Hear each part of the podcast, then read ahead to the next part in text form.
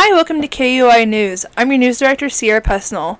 Assistant News Director Amanda Johnston and I were able to hold a Zoom interview with Dr. Blaine Eckles, Vice Provost for Student Affairs and Dean of Students. Dr. Eckles discussed the preparations for the spring semester with regards to COVID 19, how the pandemic has influenced technology for education, and his reflection on the university's ability to maintain classes. I'd like to note that this interview took place on Monday, February 1st, as Dr. Eckles mentions being in stage 2 in Idaho, while we recently entered stage 3, and we plan to follow up. What was the preparation like for the semester with, like, of course, COVID guidelines going on, but also just in general? Sure. You know, we knew. Uh, that's a really good question. You're, this is all in, as it pertains to COVID, right? Mm-hmm. So, okay, just want to make sure. So we knew, you know, early on that we were going to be in person in the fall semester as well as the spring semester. That was our our overall goal, and uh, we knew by the end of the the fall semester things were in a pretty lockdown way as far as how we were processing getting individuals tested, isolating students, providing support to students in quarantine. So we've really felt pretty confident that going into the spring semester, we'd be doing it the same way and whatnot. And truthfully, um, we were anticipating, I'll be honest, a higher number of positives um, than is actually turning out. And so we're very surprised with what, what those numbers are showing us right now. I think the governor having us in stage two has really benefited the entire state that way. Um, and now we're past the holiday, uh, what the bubble, I guess, is what what the healthcare professions are referred to, where you would see a spike from gatherings over the holiday, and so now we're kind of into the status quo. So our preparation really wasn't all that different. It was just keep on keeping on with what we were doing, and then if nothing else, messaging about encouraging students to go to in-person classes if they have that as an option, and the faculty working with students that way too. But uh, overall, we haven't really uh, changed course too too much in regards to what our spring plans were compared to our fall.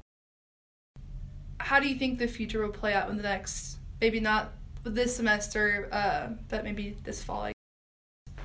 Sure, that you know that's almost that's the million dollar question right. at the moment because we don't know how vaccines are going to play into all of this. Uh, the percentage of individuals that will choose to get the vaccine, how much that will inoculate our community, and, and whatnot like that. Um, so we're having conversations right now in regards to what fall semester will look like from an academic standpoint. The one thing I can say is we will have in-person classes in the fall. We know we uh, have the ability to do that, and that's an important message that we make sure our students understand as far as what that looks like. Um, we have not made any decisions in regards to our Healthy Vandal pledge or expectations for masks or anything that may all shift eventually, um, but we're not at a stage right now where we think that it would be appropriate to message out anything like the fall semester because that is just so far down the road. Right. And we're looking at eight months down the road, and as y'all know, things can change rather suddenly. And the last thing we want to do is send mis- mixed messages in regards to that. But we will be in person in the fall. Um, in what capacity, I, I, really couldn't say at the moment because it's still too preliminary. But we are talking about different scenarios in in, in um, options to see what that looks like, just so that we don't have as hard of a pivot if we do need to do that. But, you know, if nothing else, I'm just incredibly proud of the resiliency of our students to be able to adapt quickly, as well as our faculty and staff who changed on a dime last spring and then continued to modify in a way moving into the fall semester as things kind of shifted. And it's it's quite frankly very inspiring to see how the communities come together um, I mean, you see individuals, students on campus wearing masks outside, walking alone by themselves. They get it. They absolutely do. And I'm just, uh, you know, really appreciative of their efforts that way. What are some kind of behind the scenes uh, involvement that the faculty and staff have had to do to prepare for this semester?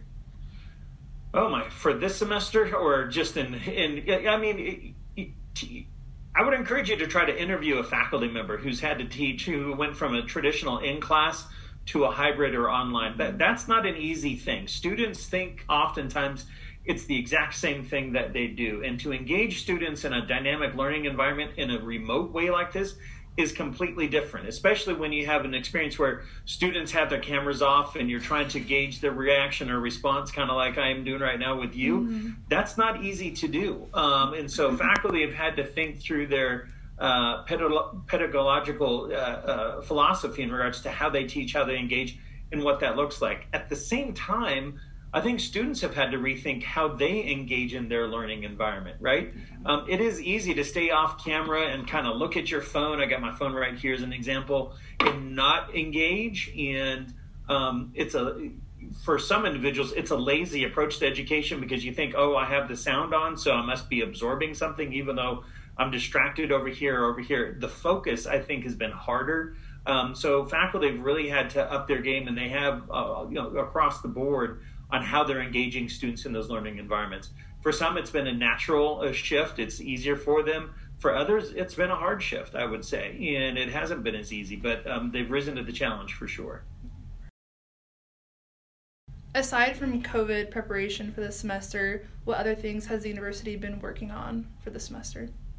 Well, you know, the, the hardest challenge right now is creating engaging opportunities where we're pulling communities together. Mm-hmm. Being in stage two has really put a uh, is hamstrung our ability to create those options outside of the classroom uh, to um, have student groups meet, gatherings, presentations, plays, all of that kind of stuff. And so our campus has really worked hard to move in a way where we can create socially engaging opportunities um, while maintaining social distancing and healthy uh, uh, vandal pledge and a limitation of 10. Uh, that's the hard part, right?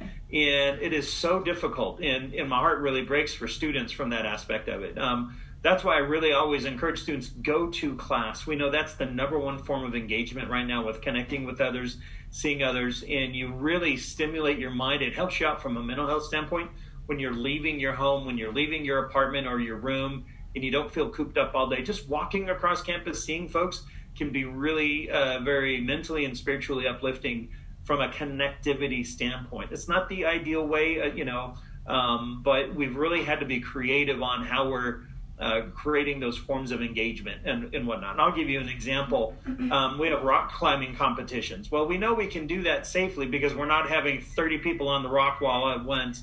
So we can still do some competitions that way. Um, the ski club have less than 10 individuals going to practices and doing things. And we do all this under strict COVID protocols that are reviewed and approved ahead of time. And so we want to help facilitate to the extent we can that coming together, doing things to engage students outside of the classroom so that they can be most successful inside the classroom. What do you think will be the most important thing you will reflect on from this past year of having to adapt and change? I think that the my biggest reflection point has really been our campus's ability to adapt to an ever-changing environment. We started off the semester with a low infection rate. Right after school started, people came here and then it spiked. We had a, we had chapters in quarantine, Greek chapters in quarantine. Mm-hmm. We had a lot of students in our isolation unit to the point we were had overflow locations uh, and whatnot. Um, but we were still able to maintain in-person classes um, and we and we have yet to receive a report of any infection being passed from in-person in-person uh, classes. Um, we were able to maintain it, so we kept the campus recreation open as an outlet. And so, just the creative energies people brought to bear to navigate and live with a pandemic and a, and a virus that is globally impacting everyone. I'm just absolutely gobsmacked and inspired by the efforts of everyone, truthfully. I, and I'm not just saying that. I mean, there was a lot of effort and energy put into it by a lot of individuals on campus, but we wouldn't have been able to do it unless the students stood, stepped up, and well as well as our faculty and staff. We can have the best plans, um, but unless people implement the plans, which they did, uh, we wouldn't be successful. Now, does that mean that there weren't a lot of folks that got COVID? No, a lot of folks did, absolutely. Um, we were very attentive, responded to them, but uh, you know, my my number one reflection is just one of pride, really, for the efforts that everyone across the board did to get us there, and um, it's it was really inspiring. Yeah, so I actually have a question about how you think this is going to change our future as vandals? Um, like are we going to continuously be more uh, technology kind of digital age uh, or are we going to kind of maybe try and revert back to our old ways? Yeah and that's an excellent question. I think when history 50 years from now people will look at the year 2020 as a, a seminal moment in the in societal learning in in uh, the education system. I really do um, we have been able to pivot in a way that has made it more accessible for students in some ways to gain their education. Um, I think Zoom is a part of people's lives moving forward. So I think the way we traditionally went to meetings is going to change. I don't think you'll see as many people coming together. If anything, right now for the university, it's made us more accessible to a lot of our students. And I'll give you a really good example. Our counseling services, they had to pivot at the very last minute um, last spring to go completely online and remote. We knew that was a critical need. Uh, Dr. Greg Lambeth, our director of counseling services, and his team, they did a fantastic job doing that. Well, by doing that, and we've been talking for a couple years now, how do we get an online remote option for counseling services uh, for students that go to school in McCall or Idaho State or even down at Boise State? We're now able to do that because that is the reality of what it is. Is we're providing that remote resource currently to all of our students. So that's not going to change. If anything, our access to engage students has increased in a lot of ways. Um, and I would say the same thing for learning, truthfully. Um, many of our classes, we were really traditional, but I think there will be a, a larger flex or remote option um, for many of our classes moving forward. Maybe not to the same level here, but we do see a need to engage our communities that are remote and distance, that it's hard for people to come here. And so we want to make sure we're delivering on that too.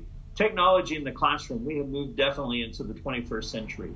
And I think for our, this is where our students are living already. They live in a social, online, engaging environment. The educational aspect is now caught up to that. It's not perfect yet, obviously. I don't think anyone would argue that. But I think students are going to have an expectation that this will be a viable option. so, you know, who knows what the, the future will hold, but I think we'll definitely look at the year 2020 as a, a pivotal moment in our nation's history and in the education's history as far as how things have shifted my next question, uh, and you kind of already went into this that we had a bit of hiccups and we had to quarantine some people and we even had some overflow. But overall, what would you say is the University of Idaho's biggest challenge that they had to meet over with COVID? I would say the number one challenge we had to meet was making sure we could have our classes open. That was that was the number one. What do we do? I mean, if you reflect back a short little history, a lot of campuses were like, we don't think we can do this. We don't think we can do it safely. We didn't know how. There was a lot of unknowns about COVID in general, about how much it would impact folks. And so a lot of institutions had to make the call early on about going online remote only um, because we didn't really know. Um, we said from the outset, uh, President Green said from the outset, I want us to be open. We knew that was critical for our students. We knew it was important for their learning and we felt confident that we had the ability to do it. And because we got on that early, we were able to set up our own testing lab. If we hadn't been able to set up our own tests, I don't think we would have been able to do this in a in, in the way that we did. And so um, it, it, was really critical, especially with his leadership and the leadership of others, that we got that up and running, so we could have tests to identify individuals who are positive, get them help, pull them out of our, our community in a supportive way so that we can maintain that open thing. So that was our, our number one thing, and, and we delivered on it. And I'm really proud of that. What has your partnership with Gritman been like and um, working with them? Yeah, Gritman Medical Center has been a fantastic partner through this whole uh, the whole process. Uh, they have been the ones that have been conducting our COVID uh, test swabs. Um, from the get go, they knew uh, because Moscow is so embedded in the, uh, or because the university is so embedded in the Moscow community, we knew early on they would be a pivotal partner for us.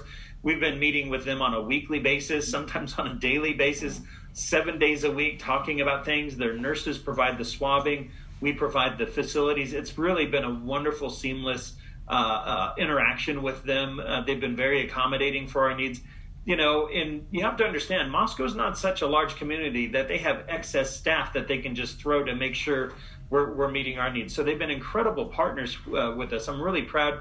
They run our health clinic on campus uh, as well. We have a partnership with them. So Gritman Medical Center has just been a phenomenal partner through this whole thing. Same with Public Health uh, District 2, the North uh, uh, Central. Uh, they're based out of Lewiston they've been incredible supports for us, really beneficial for us and our, our community overall. We'd like to thank Dr. Eckles for sharing with us, and thank you for listening. For KUOI News, I'm Sierra Pesnell.